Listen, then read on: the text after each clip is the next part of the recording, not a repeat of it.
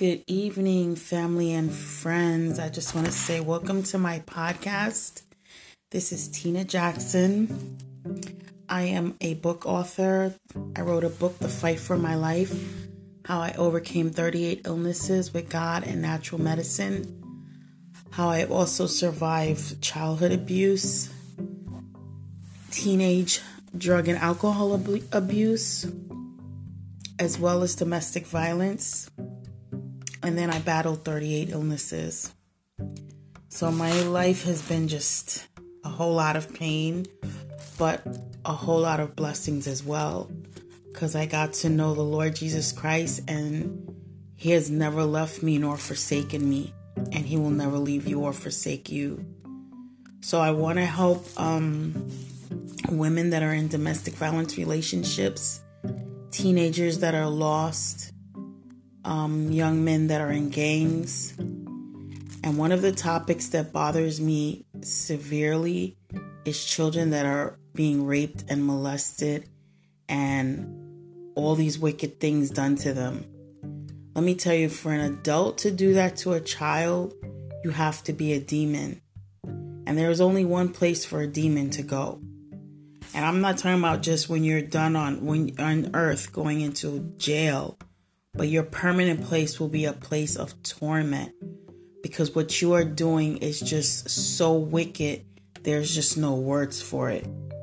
If you want to have, you want to get your rocks off, there's plenty of adults out there that will accommodate you. A child's innocent and defile them. So, my message is for these children that one day will grow up into adults and they will be dysfunctional adults they will hate themselves. They will wonder why. They will be mad at the world. They will be drug addicts. They will be promiscuous. All these different things because one adult infected them.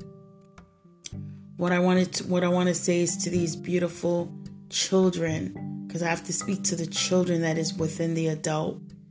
You are beautiful and God loves you.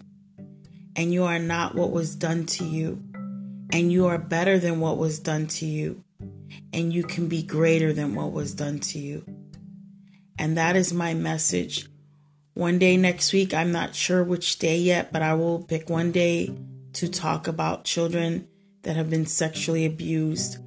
Uh, I just met a woman who just told me her five year old son was orally abused by a demon a man. I'm I'm I, I just literally was just stunned like just hurt to my soul that somebody could do that to a child. So I want everybody that knows how to get a prayer through in the name of Jesus. Hallelujah. To pray for these children, to pray for these parents that you're not watching your children, you're not protecting over your children. In the name of Jesus, we curse this wicked spirit, this demonic sexual demon in the land. We curse and bind you in the name of Jesus.